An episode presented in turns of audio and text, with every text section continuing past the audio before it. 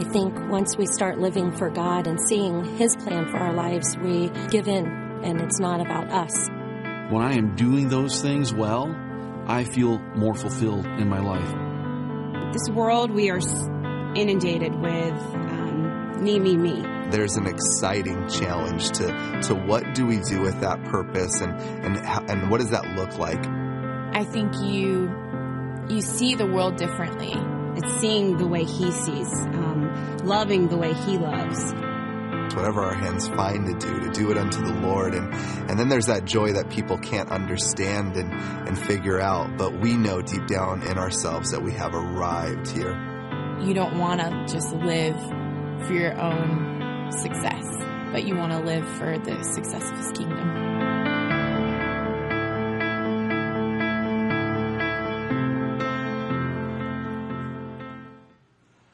Hey, Cornerstone. So we are uh, in the middle of a series right now. It's called Deep and Wide. And it's simply a conversation about this, that when Jesus leaves this earth, He gives you and me a mission statement. And He says, Go ye therefore and teach all nations, baptizing them in the name of the Father, the Son, and the Holy Ghost, teaching them to observe all things whatsoever I've commanded you, and lo, I am with you even to the ends of the earth. And what Jesus says in that moment says, look, there are two things that you and I are to be about. And the first is that you and I are to work together collaboratively to make Jesus famous, to win as many people as we possibly can to this story of Jesus Christ, that they would come to a moment of making an eternity changing decision about Jesus being their Savior. This is mission critical for you and me because we know at the end of the day there aren't a hundred ways to heaven. Jesus said, I am the way to find the Father. And, and, you and I are to be about His business. But the second part of the conversation, Jesus says, look, once they accept, once they come to a saving faith, it is your responsibility to teach them everything I've already taught you. It is your responsibility to grow them up to be absolutely mature, radically sold out followers of me, true disciples. And so the call of Jesus, the mission statement of Jesus was simply this. You're going to need to go deep and you're going to need to go wide. And so we've said as a church, look, we refuse to be a church that's a mile wide tons and tons of people coming, but only an inch deep spiritually. That is not where we're going to end up. That's not what we're going to be satisfied with. But we're also equally not going to be the other. We're not going to be some holy huddle of Christians that's a mile deep and only an inch wide and nobody in this community is being affected by us because we're too busy parsing Greek verbs. We're not going to do it. And so we've been having this conversation that says, what does it mean to build the type of church that Jesus wanted? When he left this earth. What does it mean to be deep and wide? How do you and I land that community of followers of Jesus Christ? Uh, we shared with you last week, and just want to tell you one more time, there's actually a book out written by Andy Stanley, an amazing pastor in Atlanta, Georgia, that actually has the same title. Zondervan allowed us to kind of take the title and to use it. Uh, but this is just a description by a guy who's leading an unbelievably powerful prevailing church about this challenge of having a church that's both deep and wide. And if that has any curiosity for you, if you're interested at all, you may want to buy the book. It's a little bit different than some of the stuff we're tackling, but an incredibly interesting read. It's in our bookstore. Uh, you can grab this. Now, here's where we're going today. We're going to talk about this topic of serving. And look, look, look, look, look. Before you check out, before you go, look, look, look, Lynn, I've already had this conversation. I've already thought this process through. I'm too busy right now. Maybe someday I'll get to it. I, I, before you discount the conversation, before you check out today, and actually we're going to do a fairly short message together, so it won't be that painful. Uh, here's what I'm going to ask you to consider.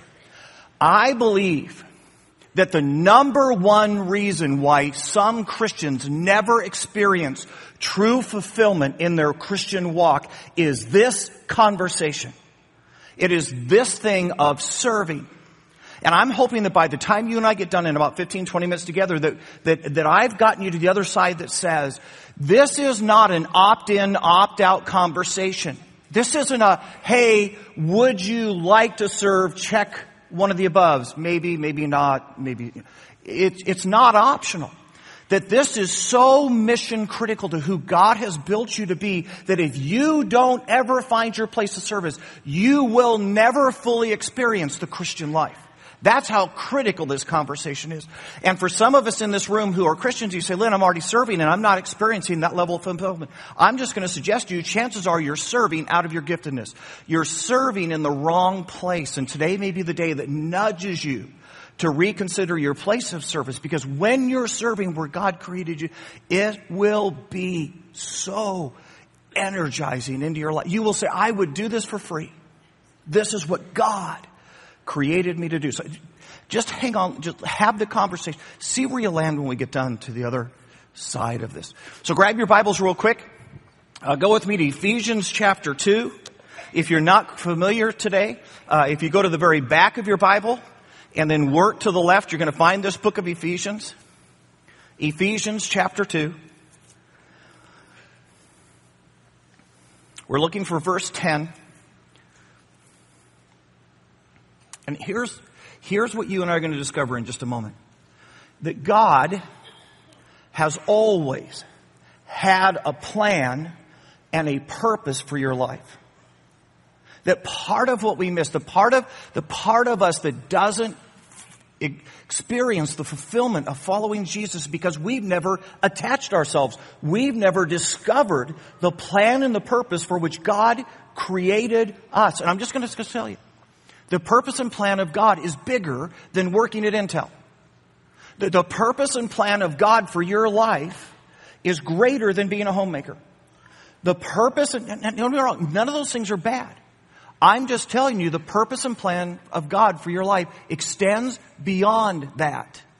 And if you never discover it, you will always be left short of the life that God intended for you. Here, here we go. It's Ephesians chapter 2. Uh, verse 10, here's what it says. For we, all of us, all of us who are in Christ, for we are God's workmanship. So we say, look, look, look, you are a direct result of God making you, forming you. You can come back and say, look, I, am just the guy that was apparently at the wrong end of the line when they were handing out talents and ability. No, no, no, no, no. You are exactly who God created you. You are God's workmanship. You are who you are because God has made you that person. You are, we are God's workmanship created in Christ Jesus to do good works. See, look, look, look. God made you how you are, who you are, responding the way you respond, because in the end, God had something for you. He had good works. He had a purpose and a plan for you, which God prepared. You ready?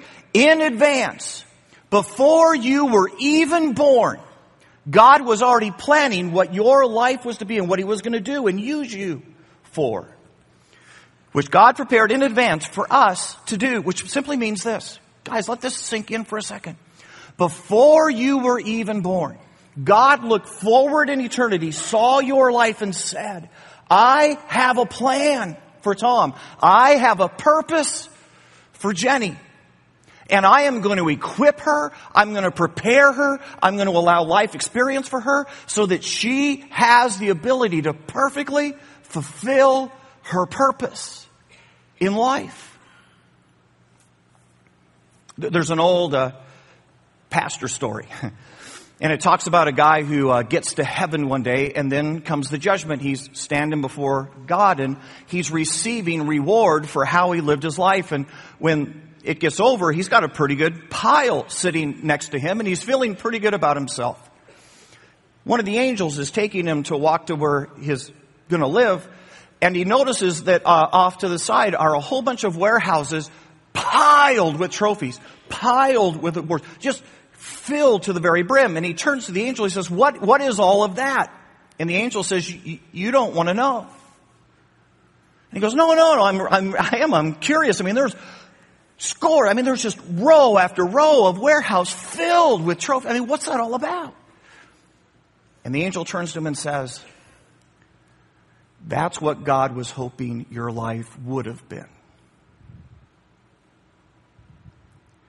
See, I'm I'm just telling you guys that if you and I are not careful, if we don't discover what God placed us on this earth for, we run the risk of someday standing in heaven and hearing, that's what God hoped you would do. Now, guys, this is different. Remember last week we talked about maturity and we talked about the idea that said, hey, considering how long you've been a believer, where should you be in maturity by now? You know, by the time you've been a Christian six years, where should you be spiritually? This is a different conversation. This is saying, what is the purpose and the plan of God for your life? And you ready? How close are you to it? See, if I were to ask this question in the room and just say, hey, what is it that God was hoping you would do with the gifts and the talents and the ability? What is, what is it, what is that workmanship of God, that creation of God on you? And what was God hoping you would use your life to do for the kingdom? Not for the educational system, not, not to get the next. What was it that God was hoping you'd do for the kingdom? And how close are you? Because until you discover that, until you begin to fully embrace and live in that, you will never, never, never know the joy of following Jesus. You'll never be completely fulfilled as a person or as a Christian. So here's what I want us to do. I, I want us to grab another passage together real quick. And, and here's the deal. You, you gotta follow with me. We're gonna, we're gonna, we're gonna take a little bit of a trail here and don't think that I forgot what we're talking about or I got off track. It's just, we're gonna, and then we're gonna come back around and, and hopefully this conversation's gonna land. So grab your Bibles real quick. Go with me to 1 Corinthians. It's gonna be a little bit to the left.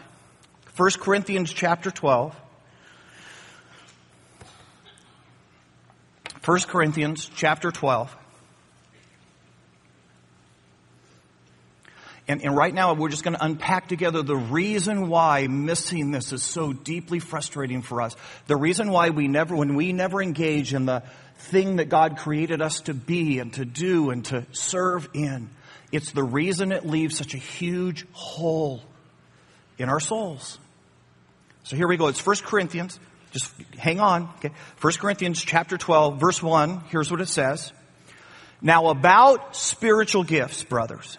I do not want you to be ignorant. In other words, look, look, look. You can't be dumb about this. You can't miss this thing. You can't go on oblivious to this part of the conversation. And we need to talk about this idea of spiritual giftedness. This idea that as you were created, God placed within every one of us a spiritual gift, sometimes several spiritual gifts in our lives. For the express purpose that you and I would have the capacity, you and I would have the ability to fulfill God's purpose in our lives. Let me ask you a real quick question. How many of you in here would say, hey, today, Lynn, I'm pretty darn sure if you handed me a piece of paper, I could write down for you my spiritual gifts. I think I know what they are. I think I could tell you what they are. How many people would say that? Look how many of us couldn't raise our hands. And here's what I'm going to, if you don't even know what your spiritual, if you don't even know how God wired you and created you, what are the chances that you're fulfilling your God-given purpose for life? If you are, it's simply by accident. So here we go. Okay. So hop on down in the conversations about spiritual gifts. We're going to go deeper into the chapter. Here it is. It's verse 12. Here's what it says. The Bible is about ready to compare the church to a physical human body because what the, what it's about to explore with us is simply this, that the church is actually made up of a whole bunch of different parts, a whole bunch of different spiritual gifts, and each gift is like a different part of the body. One gift is like a hand, and one gift is like a head, and one gift is like a foot. And just like a body's not complete unless it has all its parts, the church is not complete until you and I discover our gifts and begin to function. So you wonder sometimes, this go, man, it just feels like our church is unhealthy. Do you know that one of the primary reasons churches get unhealthy is because people aren't functioning in their giftedness in the church?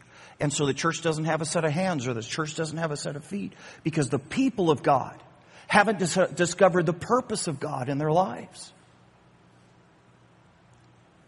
We end up handicapped. So here we go, verse 12. It says the body, talking body, but here's what you need to know. Every time it uses the word body, it's using it as a synonym for the church. So I'm just going to stick it in there, so maybe it makes it easier for us. Are ready? The church is a unit. Though it is made up of many parts, and though all of its parts are many, they form one church. So it is with Christ. For we were all baptized in one spirit into one church. Whether Jews or Greeks, slave or free, we were all given the one spirit to drink. Now the church is made up of one part but many. If the foot should say, I am not the hand, I do not belong to the body, to the church, it would not for that reason stop being, cease to be a part of the church. So if someone says, look, I'm just not going to use my spiritual gift. I'm, I'm just not, I'm not going to do that. He says, look, you don't stop being part of the church because you're lazy or because you're uninvolved. You just simply make the church handicapped. And if the ear should say, because I am not of the eye, I do not belong to the church, it would not for that reason cease to be a part of the church. And if the whole body were an eye, can you imagine that? one big. If the whole church was an eye, where would the sense of hearing be? And if the whole church was an ear, where would the sense of smell be? But in fact, God, ready? God has arranged the parts of the church, the parts of the body, you and me. Every one of them just as He wanted them to be. And if they were all one part, where would the body be? As it is, there are many parts and one body. Jump down to verse 27. You ready? Now you are the church of Christ. The body of Christ. The image of Christ in this world. And each one of you is a part of it. Which means if you're not serving, then the body of Christ, the church, is deformed. No wonder we're not moving forward better. No wonder we're not touching more lives. No wonder the church of Jesus Christ has become an irrelevant part of the conversation in our society today because you and I are not engaged in being the body of Christ. But guys, here's, here's the deal. Here's, if you and I don't even know what God equipped us to do, if you and I don't even know our spiritual gift, then we're already in trouble. So here's what I'm going to do. I'm just going to read for you, go through real quick, a list of spiritual gifts. And, and I want you, as I do this, to maybe look and go, hey, I wonder which of those is me. Okay? Which one is, is, which one do I think maybe God has wired me with? So here's a list of the gifts. Ready? Prophecy. Prophecy is not telling the future. Prophecy is forthtelling. This is that person who butts into other people's business. Okay?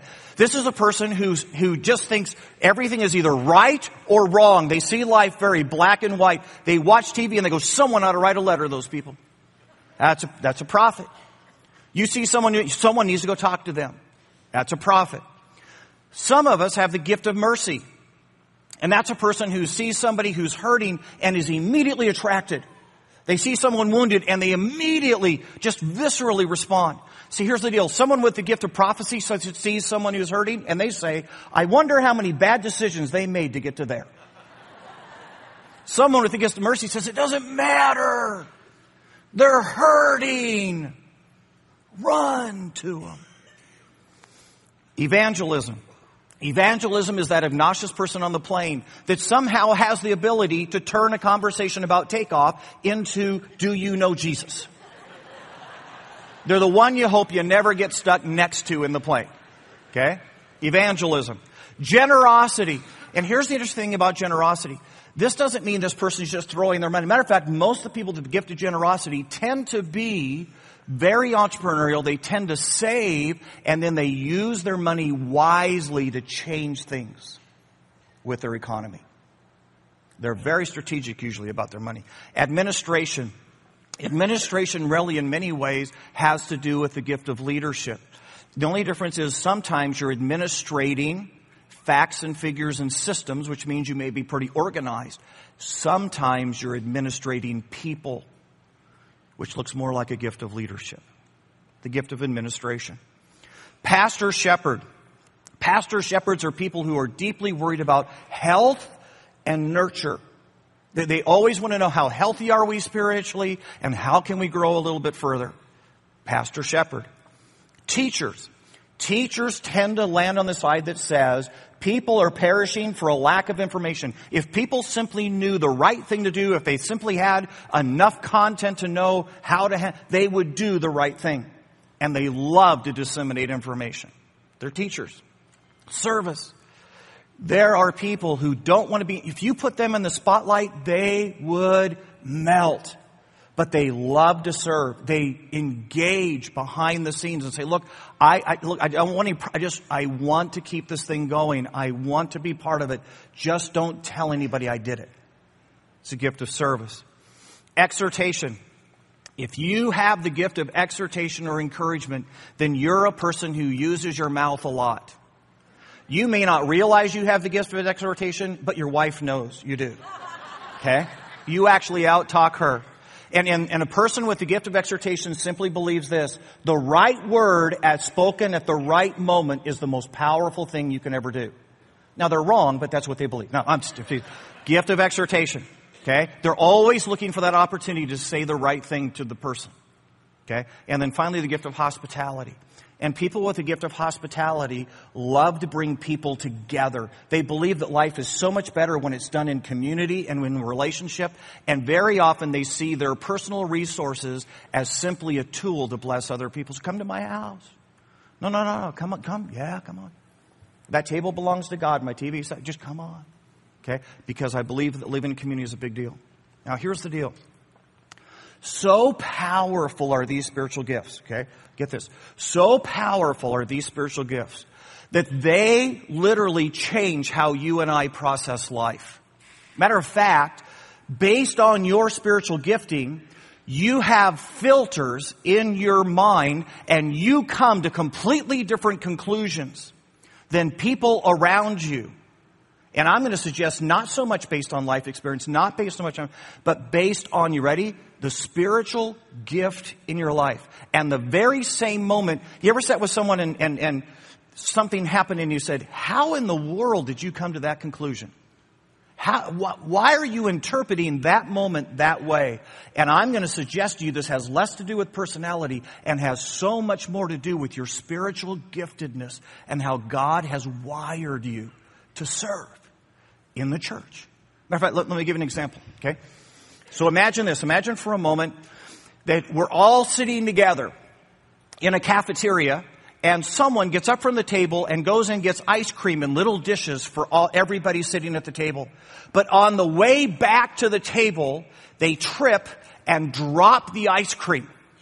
And in that moment, based on spiritual giftedness, there will be completely different reactions. Okay, ready for this? The person with the gift of prophecy is likely to say, if you had been more careful, this never would have happened. Right and wrong, black and white. The person with the gift of mercy says, this could have happened to anyone. How do you feel right now? See, here, here's the deal. If you're a person with the gift of prophecy, you need someone with the gift of mercy in your life to clean up all the wounded people in your wake. Okay? Because you're going to speak the truth, and then as they bleed in your path, the person with the gift of mercy is going to come behind. Gift of evangelism. If that ice cream cone was you, and you were to die right now, would you go to heaven or hell? Gift of evangelism generosity. But hey, let's all go out for ice cream. I'll buy. Gift of administration. Gift of leadership. You ready? Bob, you grab the mop. Jane, you get some napkins. Phil, you go get another round of ice cream. Pastor shepherding. How can we learn not to let this happen again? Could this be a growing experience? Teaching. The reason it fell is because in a moment of distraction, the tray you were carrying tilted at a seven degree angle. Next time, gift of service. Quietly walks over, grabbed a rag. Don't worry, I've already cleaned it up. Gift of exhortation. Hey, next time let's serve dessert before the meal. gift of hospitality. Let's all go over to my house for Cokes and a movie. And you realize, guys, guys, guys, so deeply embedded, so powerfully does our spiritual gifting affect us that you and I will literally interpret life differently. It's one of the reasons you look at your kids sometimes and you go, how did my, what, what? How is my kid thinking that way? And I'm going to tell you that there's a real good chance it has less to do with culture than it does to do with how God has wired your child differently in spiritual gifting. And they're filtering the very same moment in life. And how powerful for you to know this about your child so that instead of discouraging, you can look and say, hey, look, look, look, look. You've got the gift of mercy, which means you've got just this incredibly tender heart. But here's the deal. You're going to have to learn some discernment because you'll end up helping people that'll take advantage of you. And how much more powerful, even as a parent, to understand this idea of spiritual giftedness because it literally changes how we interpret life. And then, guys, I'm just going to toss out I think this is so powerful. I believe that your spiritual gifting is actually what determines your personality. I, I think we make a mistake when we test for people's personality on them because you know what you're doing? You're, you're studying the symptom and not the cause of the personality. And what you'll find when you begin to look at spiritual giftedness, you'll find certain personality types clumped with spiritual giftedness. It's very, very, very common for people who have the gift of mercy to all have a similar type or style of personality. You wonder how, how in the world did two such reserved people have a daughter like her? And it has less to do with home and growing as it does the giftedness of God in her life is different than the giftedness in what God created her parents to do. That's how powerful this idea of spiritual giftedness is. So here, here's my question.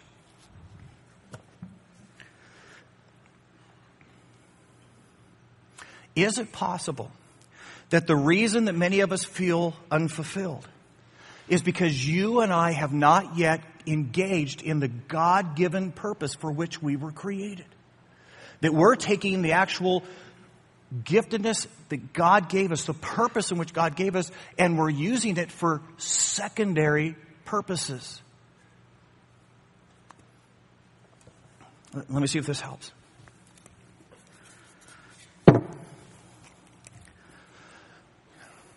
What if you and I have taken the giftedness that God has put in us and we've used it for something other than kingdom purpose? See, here's the deal. You can drive nails with a baseball bat.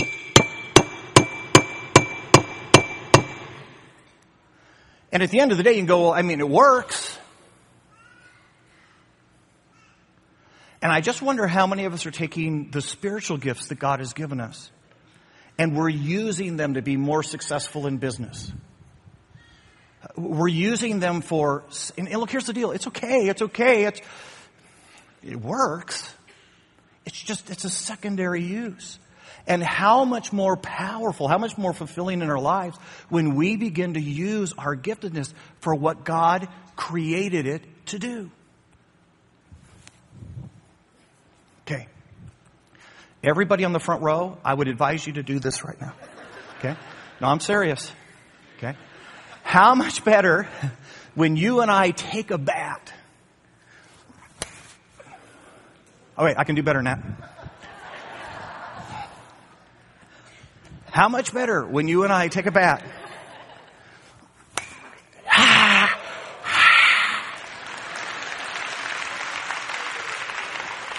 I am signing autographs after the service.